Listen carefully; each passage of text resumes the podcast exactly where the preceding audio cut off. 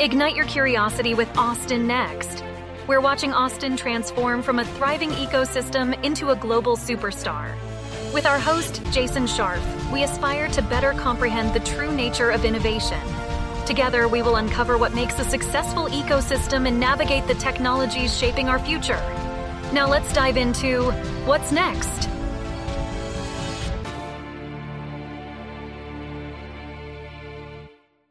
First, electric vehicles came to Austin, and now autonomous vehicles are here. Tesla and Waymo are in the testing stage, but Cruise, a division of General Motors, has opened its vehicles to the public, and Austin Next is ready. Today we meet Michael Staples. Michael's the general manager for Cruise here in Austin. He joined Cruise in January this year after being part of Peter Rex's PropTech incubator. Michael's a West Point grad who spent 8 years in the Army after graduation. Thank you, appreciate it. And was an operations leader and helicopter pilot. After separating from the Army in 2015, he joined Uber, where he worked on opening new markets. If I had to describe Michael's career overall, opening new markets is his focus. So that's where we start our conversation. Well, Mike, welcome to Austin Next. Thanks for having me. I really appreciate it, Michael. This is your second Austin startup. So tell me, what brought you here to Austin and what do you think about this great place? Awesome. Michael, again, thank you to you and Jason for having me on. So I actually have a history with Austin. I was married here. My wife and I got married back in 2013. So 2013, about 10 years ago now. We knew we would inevitably end up in Austin, but at the time we were in the military, we were between locations, and Austin was a great central location, especially because Fort Hood's right up the road. So that's the backstory. Fast forward, the pandemic accelerated our move out to Austin. We knew we wanted to be in location that was closer to family, but we also wanted some place that had that great combination of personal meets professional. So Austin very clearly has that, right? We have an amazing cultural scene. We have activities for all ages and all, branches of life, if you will. We have a young family, so having opportunities for kids is very important for us. Austin definitely has that. And then from a professional perspective, I think it's pretty clear that not only are businesses flocking down to Austin, but there's just an abundance of professional opportunities, of jobs, of startups, whatever it is that you're interested in, all exists down here. So for those reasons, it made it pretty simple when we decided to move out of the Northeast. It made it pretty simple what choice we were going to make. Now, Cruise has started in a couple of cities. You're in the Bay Area, you're in Phoenix, I think, as well as Austin. Any other cities that you guys have started in? Yeah, so you mentioned kind of the biggest ones. We will be launching in some newer cities later in the year. I think we're still waiting on the discussion of those to kind of come out, but I think we're focused predominantly in the southern United States. Tell me why Austin. What were the advantages of coming here? Right. So I mentioned it earlier for the personal reasons, but I think if you think about it from a business perspective, it starts with the fact that Austin is open to innovation, right? We're supported by a very, very strong business community and local government. Businesses, as you know, are flocking to Texas. They have been for a series of years. If you look at Texas's growth over the last decade, you see we've been outpacing the rest of the U.S. pretty significantly. With those businesses, I think that they're coming over mostly for very strong, there's a lot of strong economic incentives for businesses. And with those businesses in the community comes also strong talent, right? So we're getting a lot of good talent, which is continuing to flow into Austin for the same reasons that I came into Austin just a few years ago. For Cruise specifically, Austin's a really unique city, and it's attractive for the same reasons that businesses are attractive, but also it's attractive for the fact that there's a dense urban environment downtown, right? So the downtown environment offers a great location for our generalizable tech, which has been tested in SF to be utilized downtown, right? SF's a super complex environment, and we've taken those learnings from SF and now are applying them to what we're doing in Austin. So for all those reasons, Austin's very attractive for operations. So we're talking about deploying here in Austin, but let's go up a level, right? Let's talk about Cruise itself. Give me the origins of the company. What is Cruise and what are the origin stories there? Right. So Cruise started over a decade ago, right around a decade ago, right? 2013 is when Kyle Voigt got it ramped up. And when Cruise initially started, it was more of a hardware and software company, something that would go on top of vehicles to make them autonomous. That vision kind of changed over the course of the next year or two when they moved into autonomous vehicles. Fast forward a couple of years, we get acquired by GM. GM, a very strategic partner, coming with their own history, right, with the issues back in 2008 and whatnot. But GM takes over, buys us. Fast forward a few more years, you have investments from SoftBank, from Microsoft, from Honda, you name it. And Cruise's vision of creating this fully autonomous driving vehicles continues to grow and grow. And about 2021 is the first time we start launching driverless operations out on the road in San Francisco. And between 2021 and now, we have over 1 million driverless miles. We've now launched in a couple other cities, both Phoenix, as you mentioned earlier, and now in Austin. Austin launched in very end of last year, December of last year. And now in Austin, we are looking to just expand our service across to every Austinite we can. Of course, we're starting in a very small, limited area during limited times. We're going to let safety be the guiding role, the guiding component that helps us expand. But that's where we are right now, and kind of starting from the origin out to where we are today. So what kind of, is it a standard vehicle? You talked about being started with the software on top and then when it was acquired by GM. So is there a standard Cruise vehicle? Is it able to go on all sorts of different types of vehicles? Are they custom built? How's that kind of working? Yeah, so right now, Cruise vehicles are a Chevy Bolt that's been modified for Cruise operations, but the base product is like a Chevy Bolt, right? Clearly, there's a whole bunch of sensors on there. There's this incredible computing system in the back that allows it to process all the information that it's taking in, but it's based off of that platform right now. If you're a rider, you can expect as part of your service to unlock the doors using your app. You would open up the doors. You jump in the back seat of is 3 seats within the Chevy Bolt. You go ahead and activate the ride with your app and then take off driving around town that way. If you talk about the Origin is a completely different platform, right? And it's unlike anything that we've ever seen before. So it's a different sort of ride because the Origin wasn't designed to be driven, right? It was designed to be ridden. And that's a really cool component of this. The Origin, if you haven't seen them, it's roughly the size of a very, very large SUV, albeit the interior space is used very differently because, again, it was designed to be driven. There's no steering wheel. There's no pedals. So what happens is you open up these doors that kind of open up futuristically from the side. You hop in. There's 2 benches that face each other. And you'll be surprised the amount of space you have. So you sit in on those benches. You stretch your legs out. I'm a pretty short guy, so for me, it's not that big of a deal. But I can't tell how tall of you are on the podcast. But assuming you're not too tall, your legs won't even intersect, right? I mean, there's a large amount of space. It's nothing you get in an airline. It's nothing you get on a train or a bus. It's big. And as part of being big and spacious, it feels luxurious, right? And it completely, because of the way it's designed, again, with a rider in mind, is it feels nice. It has little amenities, plugs, cup holders, the fact that you can face each other and have these conversations. It's quiet, right? You find yourself kind of immersing yourself. What you're describing reminds me of kind of some of the images that I remember seeing on I was a big fan of Westworld and like the future vision of those autonomous cars. So then asking the question, why the switch to the Bolt? Why not lean in and stay with the Origin? So we actually started with the Bolt. We started with the Bolt. The Origin is what we're moving to. Yep. So we have Bolts in town. You'll continue to see a number of Bolts in town for the foreseeable future, but we'll be slowly ramping up the Origins as well. Right. Okay. Because as you said, like we don't need, if it's not a car and I'm not driving it, then we're not necessarily held to the same dimensions and standards in that case, right? We can have different modes, different use cases, different needs, right? Absolutely. And I think that's probably one of the coolest things that the Origin is going to bring is because of the way it's been designed, there's now so much more usable space that you have within the Origin, right? So this space, it can be filled with what we have as a dedicated cargo unit. So not only will it be used for ride hail, but also for delivery operations.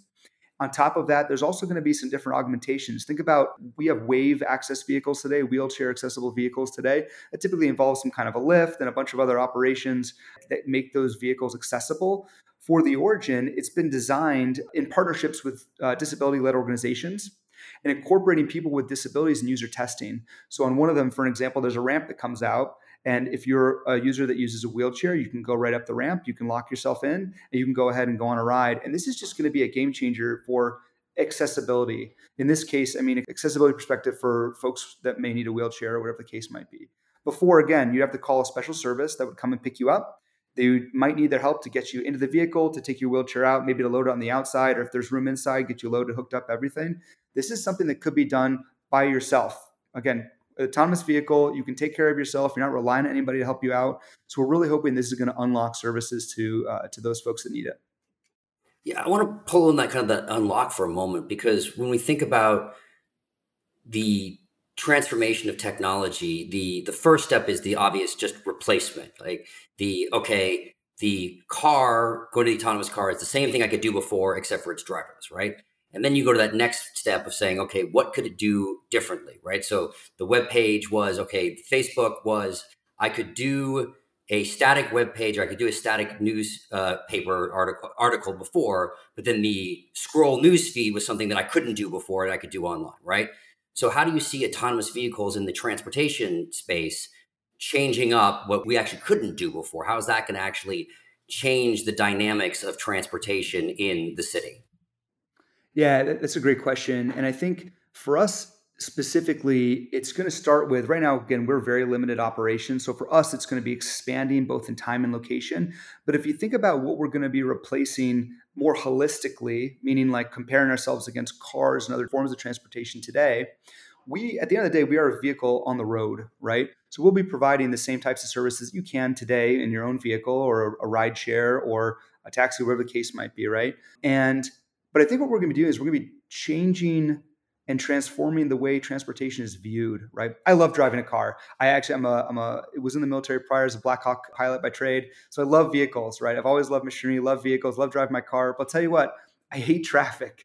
I really despise traffic. And unfortunately, Austin has a lot of it. Luckily, we have more of like a multi-hub city. So we're starting to see it spread out a little bit, which is great. But I really don't like traffic. So in the morning, I'm trying to do things. It actually gives me an opportunity to listen to some great podcasts like yourself.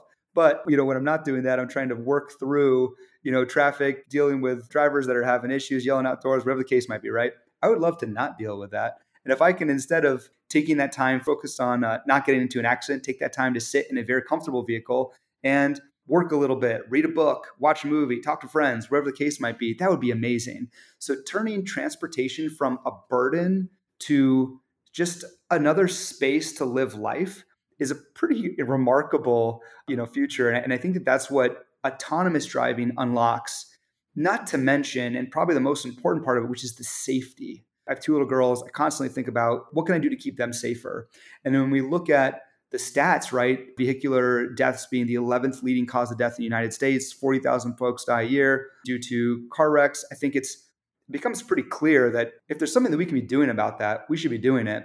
And autonomous vehicles, I think, are the way of the future for this. We just released this really cool safety study that goes into all the numbers. I'll spare the details, recommend that anyone reads it, but it's really incredible. And it shows statistically that we are driving a lot safer than the average human. And I don't mean that to poke fun at everyone here. I'm sure everyone on this call is a great driver.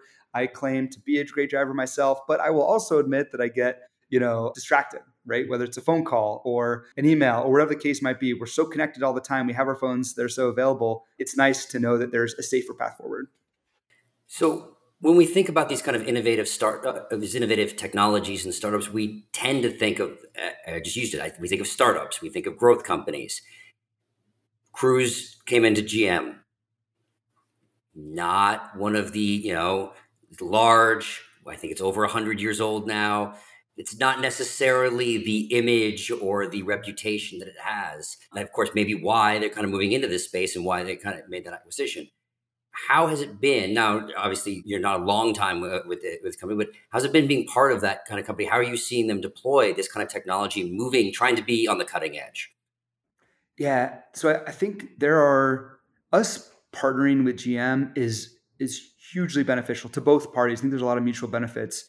For GM, again, incredible company, super long history, and a company that's also been evolving, especially over the last 15 years or so. The company's done a lot of evolving. So with that, there's a very, very tight integration that allows us to iterate on our purpose-built technology, right? So with this partnership, is a very, very unique partnership, especially within the self-driving space, right? Not only do we have the technology, the software, but we have this company that we partner with that can help us build and scale this fleet, right? It's an amazing setup for us. So being a subsidiary of GM is very, very beneficial because they're going to be the reason why we can scale successfully over the coming years. And it's really not just a partnership, right? There is a real vested interest from the company. I think if you were at the South by Southwest conversation between Mary Barra and Kyle not too long ago, you can feel the connection there, right? There's a very, very tight connection between those CEOs. And we're very, very thankful to have that partnership with General Motors. Mary's also the chairman of our board. So again, just shows that her dedication into the company and into Cruise's mission. I want to ask you a question about that, because there's a lot of stuff that goes on with regard to EVs in general. I mean, I rented my first one a couple of weeks back. Great car. Infrastructure was crap. You know, I mean, getting it charged was just horrific. I was in a college town and I found on the app like 10 different charge points. 6 of them had been physically damaged and were out of commission. 2 of them were just off network. So by moving to autonomous vehicles, you're taking the rest of the infrastructure out of the hands of the rider, and you're absorbing and assuming that responsibility. How are you guys set up to handle the infrastructure so that your cars are charged, your cars are clean? You know, when I go and I call for one of your vehicles, I know it's going to be there and I'm going to be able to get in and get to where I need to go. Michael, that's a great question in terms of how we operate today, right? And we have, I think it starts with the fact that we have this really incredible cross-functional team. Again, I'm relatively new to the company. I've been here for about 5 months now, but really just kind of blown away by how amazing our team is. You've assembled some of the brightest minds in the country and from across the world to come in and help us on this incredible mission. But it starts with this amazing team, right? This team is coming up with all sorts of various entrepreneurial, new, out-of-the-box ideas to solve this, what is a very complex problem. And something that I learned very early on in the role is just how complex it is to operate autonomous vehicles. Every single day is another new issue that pops up, and these are things that we're kind of slowly burning down, all these different issues. To get to answering your question, so we have to leverage a lot of resources to make our market operate on a daily basis, right? Again, it starts with the people. We have a lot of good people. We employ probably over 100 people in Austin at this point in time that are helping us out with operations and also helping Cruise out corporately. From a charging perspective, right? One of the things we dive into is charging, right? There's public charging infrastructure. That public charging infrastructure is actually, it's getting larger in Austin. There's been a lot of people we've connected with over the course of the last couple of months, whether it's Austin Energy, Austin Chamber of Commerce, people that are also vested into seeing the success of Cruise and other companies in the area. So being able to partner with those groups is very helpful. But getting back to charging, we use public chargers, right? We also use external parties that help us with charging as well. And now we're working on building our own charging infrastructure, right? So that is multifaceted. It involves internal partners, external partners. It involves a lot of projections. It costs a lot of money. Like, these are all things that we're investing in the long term to make sure the Cruise is successful. And charging just one of it. We have to think about parking. We have to think about how we service the vehicles, right? These vehicles need to be serviced just like any normal vehicle would, like your or my vehicle need to get serviced. And then we talk about all the technological pieces as well, right? These vehicles need to connect to the cloud. They need to be able to, pull in a bunch of data. They need to be able to learn and talk to each other and do all sorts of stuff. So these are all things that we're working on, and our team is working on every one of these issues that are ultimately create this very complex operation. So I want to bring it down to Austin for a moment. We talked a little bit earlier about why you guys chose Austin. A little bit had to do with the regulations, and we talk about Phoenix. I know is really kind of open, and you guys are there. I want to be a little more specific for a little bit. We had on a couple of members from the Innovation Caucus in the Texas legislature. So, and the challenge that they face with trying to both create policy when technology isn't fully fleshed out. We don't really know whether it be blockchain, autonomous vehicles, flying cars, whatever they may be. We're trying to create a structure that you can play in and learn, at the same time, it not being the complete Wild West. So Cruise came here because it seemed to be some sort of framework that you wanted to be able to play in. So how would you describe the kind of the autonomous vehicle regulations here? What is the framework that you're able to play in? Sure. So I can't speak specifically to all the regulations. We have a great team that could speak to you more directly about those exact regulations and how they play into that. Maybe even Elizabeth can answer some of them there. But I would definitely say that the whole state of Texas is super supportive of innovative companies, right? Just like Cruise. And that's been something that's very beneficial to us. I think everyone, both personally, professionally, companies, right, but states specifically, are very vested in making sure that their constituents stay safe, right? Transportation is a big part of keeping people safe, right? That's probably we talked about the stats behind safety and transportation already. But very clearly, there's a vested interest in making sure that our cities are staying safe. So that's one big reason why they're excited about bringing Cruise in. I think everyone understands road fatalities. They understand the 11th leading cause of death. They understand these injuries are unacceptable, and they want to partner with companies like Cruise because we're going to change that for the future. All right, so then let's talk about, what you're doing today, right? So you have a really, at least from my perspective, really interesting schedule. You your vehicle is only available from 9 p.m. to 5:30 a.m. Let's start off with then, what role do you see the service playing? I mean, when I hear that, I think, okay, so is it just late night entertainment? Go to and from the bars and restaurants, back and forth to people's home. Is that the target, or am I missing something, or is there another reason for that timing? No, I think you're right here, Jason. So initially, the timing's actually started more, we lead with safety, right? So when we initially start at night, there's not that many people out on the roads at night. So it gives us a cleaner canvas, if you will, to get out there, operate the vehicles, and start accruing just a ton of data on the road, making sure our vehicles are operating as safely as they can, right? So nighttime operations is typically when we start, and then eventually, as we slowly get the safety case more and more, we expand both in time and in space, right? Mike, I want to pause for a second because that seems counterintuitive, but maybe wouldn't nighttime be less safe due to it being dark and things are harder to see, or am I missing something?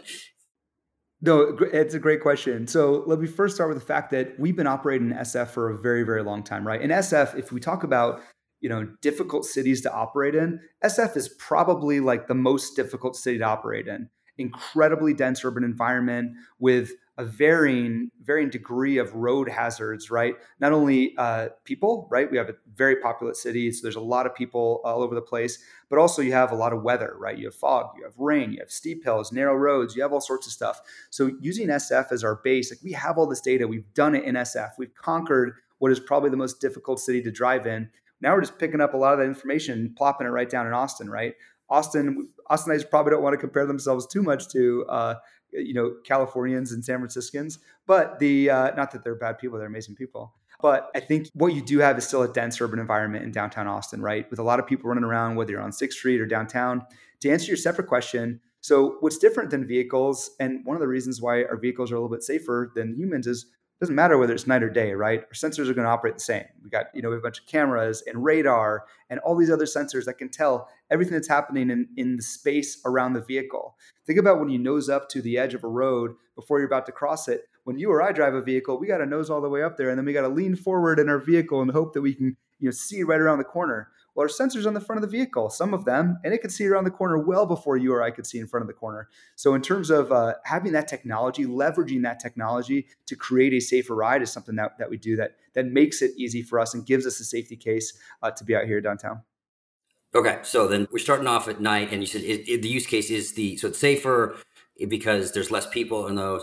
And then is the use case then the entertainment district and moving people kind of around? Is that what you kind of expect? Obviously, maybe the nighttime jobs. And how do you see people using Cruise in kind of that window to start with?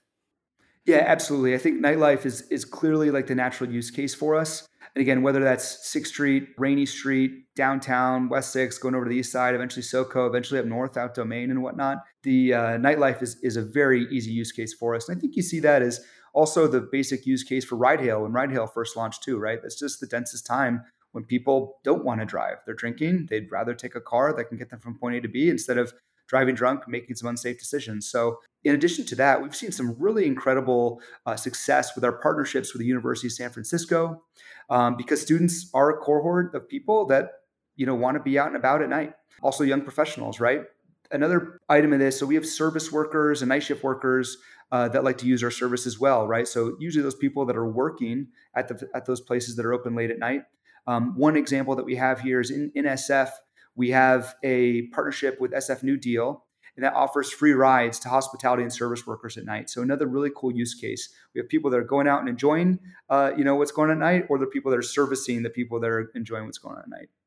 And yeah, of course, there are unique challenges with operating at night, right? There's low visibility. And if you think about it from a human perspective, humans drink, humans can't see as well as night. Driverless vehicles don't drink, and they see very well at night, thanks to the technology. So as we mentioned, the hours are now very limited at night. We really are excited about expanding those hours. We love to, instead of just capturing people at night, we love to capture commuters, right? People coming to and from work, people coming to and from school, people that are just going shopping. It'd be nice to transition, again, the how people think about vehicles. If we can get the price point of an autonomous vehicle down to, you know, below what the IRS reimbursement rate is for vehicles, then we can really change how people consider a vehicle. Would they even consider buying their own vehicle if they can pay 50 cents a mile to go and get driven somewhere else? It's hard for me to believe that as someone that loves cars, but I'll tell you, if I can make that decision right now for my daughter, say, you know, you're never going to drive. I'm just going to put you in this vehicle that'll take care of it for you. That'd be pretty incredible. We talked a little bit earlier about kind of upkeep from a, you know, the technical side, the charging, the upkeep. I'm thinking almost from a pure, especially we're talking about like the nightlife, a pure cleanliness issue. When you have an Uber, a taxi, Lyft, there's somebody in there and they know if there's an issue, they can see it and clean it up. If in the autonomous vehicle, there's no one in there. So they don't necessarily know if there's, we'll just say a mess. We'll use that broad. How do you deal in that situation? Obviously, if the autonomous vehicle just comes up, I'm like, I don't want to get into that because there's a problem. How do you deal with that use case? Right. That's a great question. So the quick answer here is before and after any shift, we are always checking the vehicles, right? We have a very strict checklist, all the different things that we're going to be going over to make sure those vehicles are safe, to make sure they're clean, to make sure that we're going to offer our customers an excellent customer experience. So we do all those before and after shift every single day. In addition, there are feedback mechanisms that are available to riders. So if a customer were to order a vehicle and that vehicle, someone opens up the door and someone threw up in the vehicle or something like that, they can go and report that. We'll go ahead and take care of that right away. In addition, we do have a support team that sometimes is able to track those issues before a customer could even track them. And in that case, our team will very quickly notify the local operations team and we'll go ahead and get that cleaned up. One other question I had, one interesting thing, as you see expanding your area coverage. An interesting question or challenge that I end up having is I don't live in the downtown core. I live in Austin, but I live kind of outside of it, right? And so if like my wife and I want to go downtown, we'll hail like an Uber. And it's really, really hard to get an Uber to come out to us. It's easy to get from downtown out, but getting one to come out to us can either take forever or we lose, or they never do come. And that's obviously an individual's choice. You're like, is it worth me kind of going out there or those kinds of things? Do you see, you know, autonomous vehicles solving that equation? Because obviously it just becomes a price issue. You just say like, if you want us to come out to you, it's this much money. And if you're willing to pay it, is that how the dynamics is going to change? Or is it still going to be impossible, assuming you cover the area that I live in, is it still going to be that same issue? Yes, that's a really good question, Jason. And I think I deal with the same issues, right? When I want to go downtown and I need a ride, I'm waiting for, you know, 15, 20 minutes for somebody to show up. So I'm very keenly aware of the issue that you're having. We live on the west side, so we're not an easy drive. We're about, you know, 20, 25 minutes from downtown. Over time, we want to solve this issue, right? And it's going to be solved with volume. So just like it does with typical ride hail, it's the volume of vehicles that really matter. And we're clearly started downtown. You or I, unfortunately, couldn't get a cruise from where we live right now. But in the future, as we slowly start expanding, and you're going to see us expand in the course of the next few months, we will start slowly picking up more and more and more area. And eventually, because I would like to be able to request the service right from my own home as well, eventually we'll be able to solve that issue where we can go all the way out there, right? The map will be large enough, the area will be large enough, and we'll have the volume to support the customers that are in that area as well. So that's long term. We have a little ways to go to get there from where we are right now in a smaller downtown area, but we have a path forward to get there. And I'm very excited and bullish for the opportunity to be able to serve not only Austinites that are just downtown, but Austinites that live within the entire, you know, Austin metro. Well, Mike, we talked about why Cruise picked Austin as one of its test locations. We talked about how you came out here. Tell me how Cruise as a company fits into the Austin innovation ecosystem in general. Do you guys interact with other companies around here? How does that work? Yeah, so first of all, I think, there's been a couple recently. You've seen Cruise start to dive into the innovation scene a little bit, right? We've only been on the ground for six months or so. So we have been here a relatively short amount of time. But Kyle was out with Mary during South by Southwest. We were out at UT doing some marketing efforts just the last few weeks, running around, which is a ton of fun with our marketing and growth teams. We recently took part in the local Pecan Street Festival just downtown. So you're starting to see a little bit more crews running around. As I mentioned, we've also been working very closely with Austin Chamber of Commerce, Austin Energy, really trying to get out, meet people, start conversations, build relationships with the local communities. And we work very, very hard to try to build these conversations with local communities. When I think more generally about kind of why Cruise fits within the general innovation scene, I think back to my own experience. I spent a few years at Uber back in the day, and I think I compare where Cruise is now to where ride-hail companies were 10 years ago. And by that, I mean, like, when you look at Uber and Lyft, other companies that are now giants, they didn't start that way, right? And when they first started, when I was launching cities for, Uber back in the day, I remember jumping in and talking with both riders and drivers who were incredibly skeptical about the experience that they were going to have, right? They couldn't fathom this idea of getting into a stranger's car. Although you'll do it with a taxi cab driver when you go to New York City, you couldn't fathom getting into Joe next door's car because something about that felt weird. Fast forward 10 years and you can't think of another way to get around town, right? Uber and Lyft are so commonplace. Ride-hail has become a commodity. Anyone can go out and get it. In fact, you might open multiple apps and say, which one's cheaper? Which one's faster? How am I going to get around town? I think we're in a very similar place to where ride-hail was 10 years ago, where Cruise is now, right? We have skeptics, people that say, my friends included, people I know that say, I'm not going to get into a robot car, right? It takes people to go and experience this. It takes people to take that first ride and say, wow, that was really smooth. I can tell you about my own first ride. I was so excited to go. I hadn't joined the company yet. I was so excited to go and take my first ride. I jump in the vehicle and the car starts driving, and I see the wheel turning, and it's weird. It's strange. It's like you're in a futuristic movie, right? And what was funny is I was riding with one of my teammates, and we were having a conversation, and halfway through the conversation, he goes, hey, so did you even remember that we're in a self-driving vehicle? And I thought about it for a second. And I had the ride was so smooth, I had completely forgotten that I was even in a driverless vehicle. Like, it wasn't that the novelty wasn't still there. I was still excited about it, but it felt so normal. It felt safe. It felt smooth. It wasn't jerky. It got me there in a safe manner, and I completely forgot about it. I think that was so weird to be so excited about it and then basically forget about the experience at all because it was so normal. So I hope that over time, more and more people are going to go through this. I think more and more safety studies are going to come out, like the Million Mile report that we put out recently, that not only show but prove that we are safer statistically than other traditional modes of human-driven transportation. So very, very, very excited about that. And that's exactly the reason why we fit within the Austin innovation scene, because we're the future of transportation. Inevitably, we're going to win over the skeptics because we're safer, we're more accessible, we'll be more economical, and we're going to give so much back to people and their cities, right? Think about giving back space, right? Giving back parking lots, giving back time that people don't have right now. So for all those reasons, I think that we definitely fit within the tech scene down here. Mike Staples, Austin General Manager for Get Cruise from GM. Thank you so much for being on the Austin Next show. We always ask one last question, and that's simply, what's next? What's next for Cruise, and what do you think is next for Austin? Yeah, absolutely. So we are currently testing our first Origin in Austin. Origin, again, is the newer platform, no steering wheel, no pedals. It's a brand new vehicle, very, very exciting.